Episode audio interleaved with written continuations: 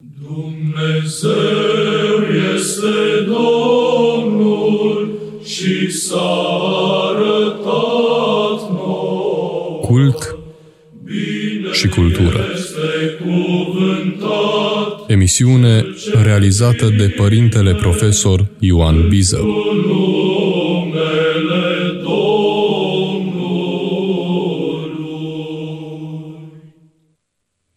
Dragi ascultători, am socotit potrivit să vin la această întâlnire cu dumneavoastră, însoțit de o carte frumoasă, o carte ce conține reflexii, meditații asupra tainelor credinței. Reflexii, meditații care provin, care au rămas de la Antonie Blum, mitropolit de Suroj. Și în alte împrejurări am venit la în fața dumneavoastră cu astfel de meditații, dar mai mult decât, decât aceasta, mulți dintre frățiile voastre vă aduceți aminte că Părintele Mitropolit Andrei îl evocă de adeseori pe acest Antonie Mitropolit de Suroj. Întâi de toate să ne aducem aminte câteva de câteva elemente de biografie, o biografie cu totul excepțională, de om învățat, de creștin, de medic, de chirurg, cu mare credință și în același timp cu mare putere de vindecare sufletească a oamenilor. S-a născut în anul 1914 și a petrecut copilăria timpurie în Persia, unde tatăl său era consul al Rusiei. După Revoluția bolșevică, după teroarea bolșevică, familia sa a rătăcit câțiva ani prin Europa și s-a stabilit la Paris în anul 1923. Viitorul mitropolit a absolvit școala medie, apoi facultatea de biologie și medicină din Paris. În anul 1939, înainte de a pleca pe front în calitate de chirurg al armatei franceze, a dat în taină voturile monahale, primind, primind uh, numele de călugăr de Antonie în 1943, așadar, iată, în plin război. În anii ocupației sovietice a fost medic în cadrul mișcării de rezistență antifascistă. După război și-a continuat practica medicală, chirurg adică, până în anul 1948, atunci când a fost chemat la preoție, fiind hirotonit și trimis să slujească în Anglia, în Marea Britanie. Devine episcop în 1957, pe urmă mitropolit și exarh patriarhal în Europa de Vest în 1966 și a fost eliberat, atenție, a fost eliberat din această slujire la propria sa cerere în anul 1974. Acesta este un lucru destul de rar în rândurile clerului înalt, ca cineva să considere că este potrivit să se retragă pentru a se dedica unui alt mod de slujire a lui Dumnezeu. Din momentul acela, adică din 1974, s-a dedicat în întregime îndrumării pastorale a turmei, a turmei sale din, Brita, din Marea Britanie, din Anglia, care se mulțea tot mai mult în eparhia sa și a tuturor oamenilor care îi se adresau după sfat și ajutor, de, de confesiuni diferite, bineînțeles. Bineînțeles, în anii când a slujit ca episcop și mitropolit pe urmă în Anglia, singura parohie care unea un grup mic de imigranți din Rusia s-a transformat într-o eparhie multinațională, bine organizată din punct de vedere canonic, cu statutul și activitatea sa proprie și variată. Mitropolitul Antonie este cunoscut nu numai în, în Marea Britanie, ci în întreaga lume ca păstor și propovăduitor. A fost invitat de multe ori, de foarte multe ori, să ține prelegeri în fața unui auditoriu variat. A predicat Evanghelia lui Hristos, a răspândit bunăvestirea credinței creștine răsăritene din experiența duhovnicească vie a bisericii. A plecat din această lume într-o zi de 4 august anul 2003. Și închei cu această scurtă prezentare a vieții sale cu un fapt anume că dânsul nu a scris nimic, nu a scris cărți. Cuvântul său s-a născut ca adresare verbală, nu unei gloate fără chip, ci fiecărui om care are nevoie de un cuvânt viu despre un Dumnezeu viu, despre Dumnezeul cel viu al credinței noastre. De aceea toate cărțile, toate publicațiile apărute au fost făcute după înregistrări de pe bandă de magnetofon și păstrează rezonanța acestui cuvânt viu. Avem în limba română mai multe cărți care conțin meditații, reflexii, răspunsuri la întrebări, la frământări ale creștinilor, mai mult sau mai puțin atașați de biserică, cărora întrebări cărora Antonie de Suroj, Antonie Blum, mitropolit de Suroj, le dă răspuns în lumina învățăturii de credință. Aș dori să vă prezint două, două pasaje sau două deschideri, două răspunsuri pe care le dă unor întrebări care i s-au pus. Prima dintre ele se referă la faptul că oare am pierdut noi bucuria liturgiei și spune Părintele Antonie, mitropolit de Suroj, zice dânsul că în primul rând toată liturgia se exprimă pe faptul că Hristos a înviat. Este un eveniment care a avut loc câteva milenii în urmă, care a avut loc în istoria umanității și aparține tuturor oamenilor. Pe de altă parte, evenimentul acesta se plasează cumva în afara celorlalte evenimente istorice – din perspectiva că toate evenimentele istoriei omene se întâmplă, au consecințe, dar nu mai au continuitate dintr-un secol în altul. Iar învierea lui Hristos este prezentă din secol în secol, nu doar în conștiință, ci în experiența reală a oamenilor, fiindcă Hristos, care a murit și a înviat odată, nu mai moare, căci moartea nu mai are putere asupra lui. El este viu și trăiește în mijlocul nostru. Din punctul acesta de vedere, învierea lui Hristos este prezentă, prezentă zi, din zi în zi, iar fiecare dintre noi poate cunoaște din experiență că Hristos a înviat, căci poate el însuși din experiență să-L cunoască, să-L iubească pe Hristos cel înviat.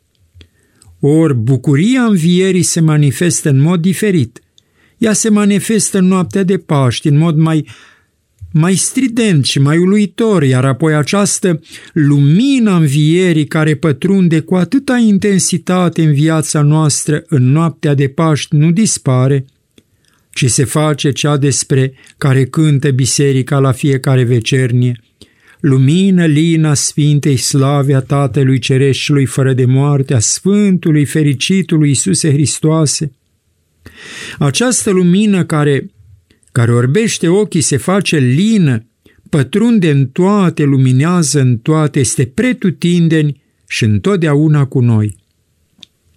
Probabil că simt puțin sau mai puțin decât ar trebui de la o săptămână la alta această zi cu tremurătoarea învierii, deoarece mi se pare că Hristos cel înviat este cu noi permanent, încât lumina aceasta neînserată despre care se cântă despre care cântă uh, cântă biserica atunci când rostește lumină lină, adică de bucurie, lumina amestecată cu bucurie, este cu noi întotdeauna.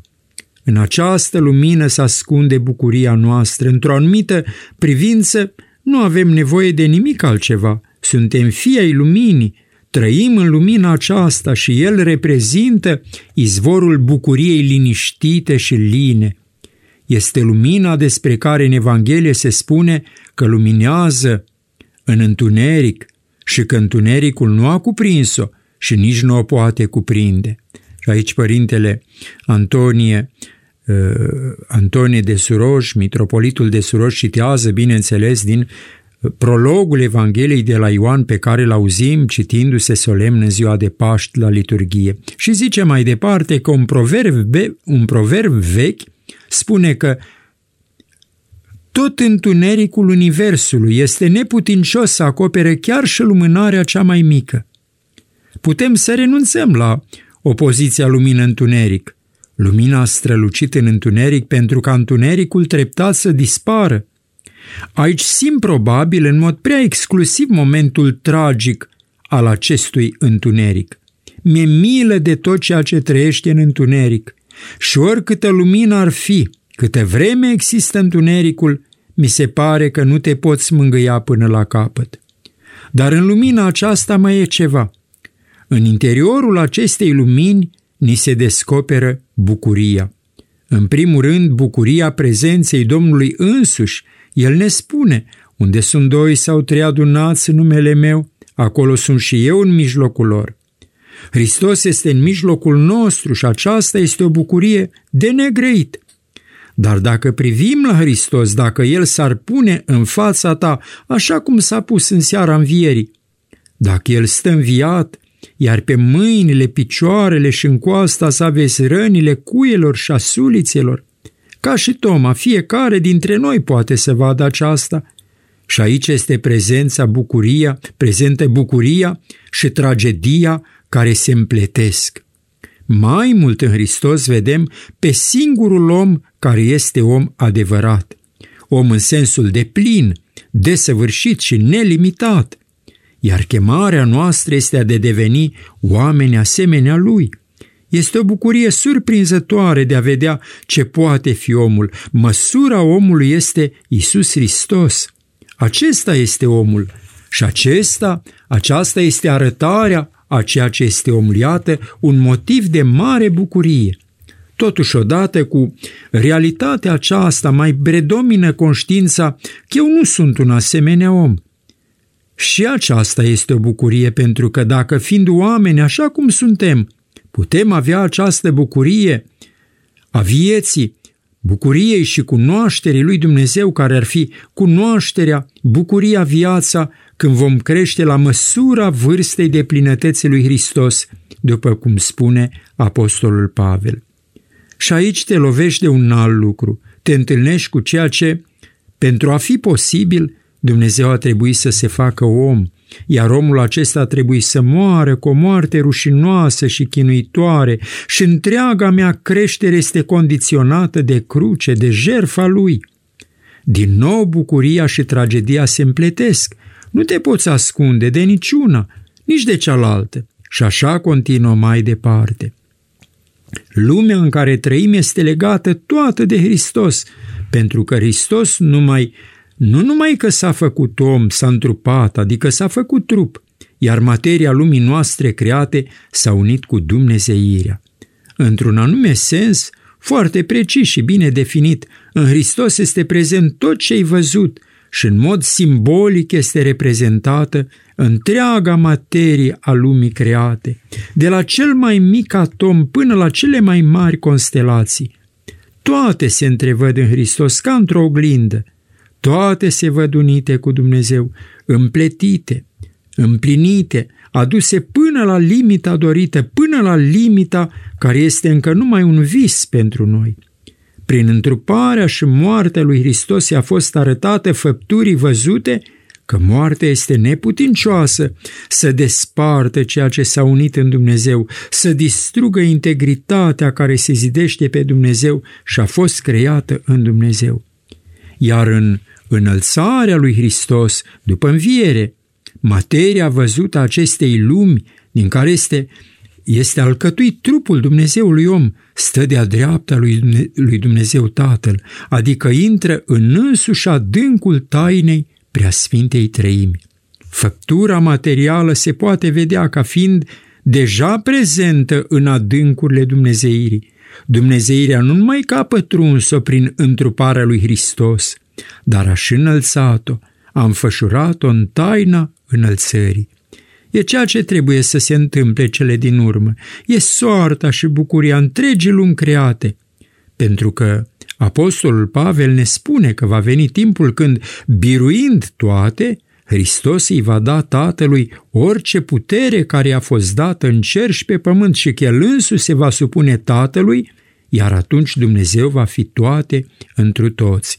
Aici mitropolitul Antonie de Suroj citează din prima epistolă către Corinteni, din capitolul 15. Este slava care, într-un sens definitoriu și definitiv a sosit, care este prezentă, care există și lucrează deja. Mai mult, când privim lumea, vedem că făptura suspină în așteptarea arătării fiilor lui Dumnezeu, cum ne spune același apostol Pavel în epistola către romani, în capitolul 8. Până când, om, până când omul nu va, ve, nu va deveni om de plin, până când lumea nu va deveni a lui Dumnezeu prin noi, prin noi oamenii, nu în umanitate, ci mai pe larg, în lume, continuă să lucreze și să stăpânească suferința, moartea, violența, înstrăinarea de Dumnezeu, izolarea și înstrăinarea de aproapele. Iarăși omul se vede la o limită unde problema se rezolvă. Vede acea, aceasta cu frică pe de o parte, dar și cu imire pe de altă parte. Iată prima, prima secțiune a meditației, meditație care ziceam că se intitulează Oare am pierdut noi bucuria liturgiei? Și ziceam că aceste meditații dau conținut unei cărți uh, intitulată Dumnezeiasca liturghie, una dintre cărțile traduse în limba română, cărți care conțin meditații, reflexii creștine uh, ale mitropolitului Antonie Blum, mitropolit de Suroj. Cealaltă se referă la la problema mijlocirii pentru, pentru cei morți, pentru cei dragi ai noștri care au plecat în lumea de dincolo de zare. Și mi-este drag să vă prezint tocmai pentru că iată se apropie ziua moșilor, strămoșilor noștri pe care trebuie să-i pomenim. De alminter, sărbătoare, sărbătoarea aceasta pomenirii de obștea morților toamna târziu are loc în legătură cu uh, sărbătoarea uh, Sfântului Dumitru, și cu sărbătoarea Sfinților Arhanghel Mihail și Gavril. Nu în toate uh, satele, nu în toate comunitățile uh, se ține în acea zi fiecare sat, în Maramureș mai ales, unde mi este mai, mai îndemână, mai apropiată această tradiție a pomenirii morților toamna târziu, știu că sunt sate care la biserica din Susan ține într-o zi, la cealaltă din Josan în cealaltă zi, în satul vecin în altă zi, în fine. Zice așadar părintele Antonie Blum, mitropolit de Suroj, zice că mi-a fost spusă și o altă întrebare. Pe ce se bazează părerea bisericii potrivit căreia cei morți sunt neputincioși și că pierzându-ne trupul fizic, ne îndepărtăm atât de tare de Dumnezeu încât nu-L mai putem ruga să ne ajute? Și spune dânsul, cred că această întrebare are două părți. În primul rând, partea referitoare la neputința răposaților, iar în al doilea rând îndepărtarea de Dumnezeu. Neputința există, iar îndepărtarea nu poate fi. În romanul Frații Karamazov al lui Dostoevski există între notițele starețului Zosima un capitol intitulat Despre iad. În acest capitol minuscul, Dostoevski definește iadul astfel. Și aici citează din frații Karamazov. Locul unde totul este prea târziu, prea târziu să crezi în fața evidenței, prea târziu să mai lucrezi după legea iubirii, când ți se aruncă în ochi realitatea că nu există nici viață și nici mântuire decât în limita legii iubirii. În fața evidenței care s-a descoperit, e deja târziu să crezi, e târziu să-ți manifesti iubirea. Și apare întrebarea, ce putem face cu această neputință? Omul stă față în față cu ceea ce este el. Se vede așa cum este, își vede îndepărtarea de Dumnezeu, mai mare sau mai mică, și îndepărtarea de oameni din pricina lipsei iubirii. De asemenea, vede că viața sa s-a împletit cu viața altora, uneori până într-un mod groaznic. Dar ce poate face? Da, el poate cere milă, poate conștientiza starea sa, dar ajutorul trebuie să-i vină de undeva și poate veni numai de la mila lui Dumnezeu. Dar mila lui Dumnezeu nu reprezintă neadevărul lui Dumnezeu, nedreptatea sau slăbiciunea lui Dumnezeu. Apostolul Pavel ne spune atât de concis, clar și de drept că nimic necurat nu va intra în împărăția lui Dumnezeu. Prin urmare, ceva trebuie să se întâmple cu omul ca să îi se deschidă calea. Și iată că în fața sa se deschide o altă posibilitate. Pământul este încă pământ, iar pe el încă trăiesc oameni care îl știu, oameni prin viața cărora a trecut și care foarte posibil nici nu știu cum îl cheamă, dar asupra cărora a rămas amprenta personalității sale. Tocmai oamenii aceștia îl pot ajuta. Cu ce anume? Noi ne putem ruga pentru cei adormiți. Bineînțeles, nu ne rugăm ca Dumnezeu să procedeze nedrept cu ei, să le ierte ceea ce nu merită iertare, să ierte pe oameni în circumstanțe care nu permit iertare. Dar rugăciunea noastră ne spune despre un singur lucru. Oricât de păcătos ar fi, chiar oricât de criminal, omul acela a lăsat în viața sa măcar un singur mă, măcar un singur om cu iubire pentru el. Dacă cineva se roagă pentru el, înseamnă că iubirea este vie și rugăciunea noastră trebuie să fie mărturia ei.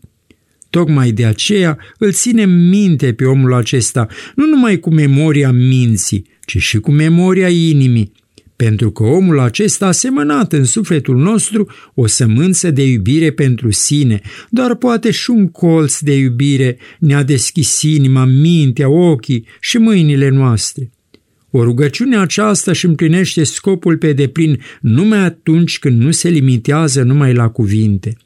Nu este de ajuns numai să ne aducem aminte despre date fixe, să se slujească parastase pentru el și să ne mulțumim cu aceasta – dacă omul a trăit pe pământ și nu a trăit în zadar, viața sa trebuie să continue cumva în noi, în viața noastră. Fiecare exemplu al binelui, dreptății, frumuseții pe care l-am primit de la omul acela trebuie să capete trup, să devină o realitate concretă, astfel încât tot binele care a fost el, care a fost în el, să continue să lucreze pe pământ prin noi. Dacă se întâmplă așa, vom putea, la timpul cuvenit, să ne ridicăm în fața lui Dumnezeu și să spunem, da, omul acesta a trăit, a păcătuit, dar nu a făcut numai greșeli, ci a semănat în sufletul meu dragostea, mi-a dat exemplu măcar într-un singur lucru demn de Evanghelie și de dreptate omenească, de dreptate pământească și omenească. Datorită lui am trăit în mod demn cu numele de om, atunci rugăciunea noastră se face vie, puternică, lucrătoare, iar viața acestui om și viața noastră se fac nu atât de separabile cum ni se pare. Când doi oameni se iubesc cu adevărat și unul dintre ei moare, cel care va rămâne pe pământ, într-o anumită măsură, s-a eliberat deja de legătura robiei pământului cu o parte a sufletului său prin setea întâlnirii, prin nădejdea și dragoste ce se află acolo unde chipul lumii acesteia trece. Dar și omul care și-a terminat viața pământească, care a intrat acum în veșnicie, este prezent într-un, într-un anume fel pe pământ. Responsabilitatea sa privind viața pe pământ nu a luat sfârșit. Nu a luat sfârșit în sensul pe care l-am enunțat puțin mai devreme – Viața sa nu s-a sfârșit și într-un sens mult mai larg, căci întâlnindu-ne, comunicând, uh, vorbind împreună, lăsând unii alții, unii în alții pe cetea personalității noastre, uneori fie pentru o singură clipă măcar, pentru mai multe ore, iar alteori și pentru o viață întreagă. De exemplu, putem spune oare că scriitorul care în decursul câteva, câtorva decenii inspiră partea bună sau rea a oamenilor, nu poartă el responsabilitate pentru ceea ce a scris și pentru ceea ce fac oamenii urmându-i cuvântul? În privința aceasta, el este neputincios. Omul a început lucrarea, dar nu mai poate să oprească. El a pus începutul, dar urmările nu mai sunt în puterea lui.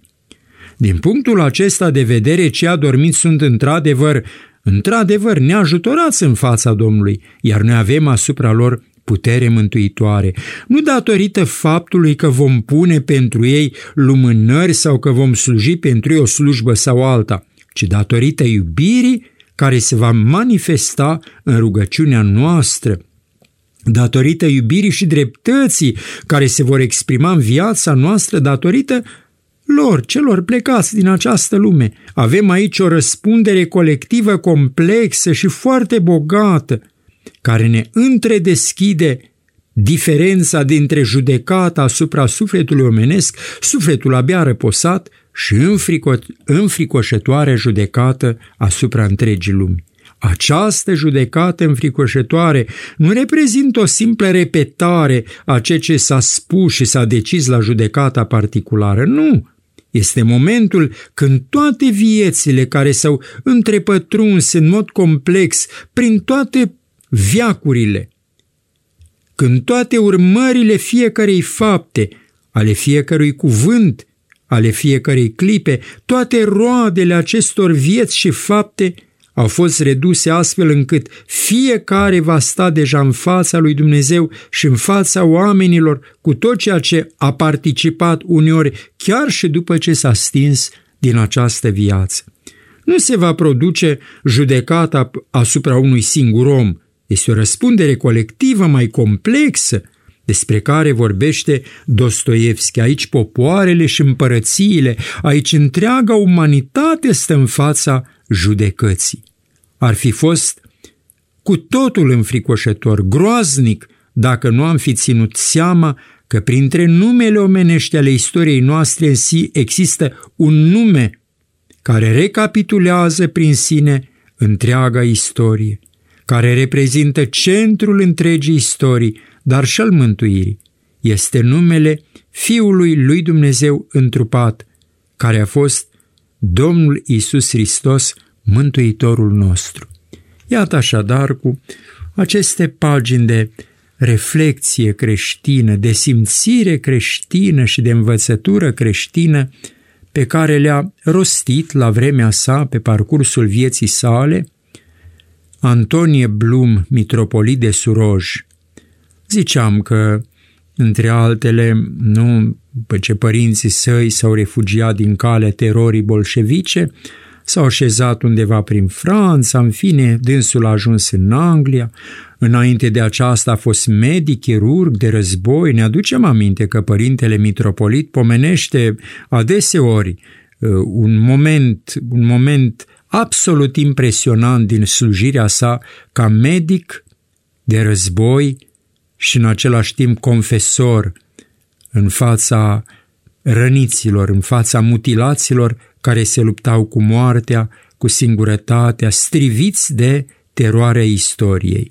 Și ziceam, dânsul n-a scris, n-a stat la birou să scrie, să scrie cărți, volume, a, a propovăduit Evanghelia lui Hristos, prin viața așa sa și prin învățătură, prin cuvânt, și cărțile sale, unele traduse și în limba română, sunt de fapt uh, uh, transcrieri după registrările pe care le-au făcut la vremea respectivă cei care l-au însoțit ascultându-l, bucurându-se, împărtășindu-se de cuvântul său și de prezența sa luminoasă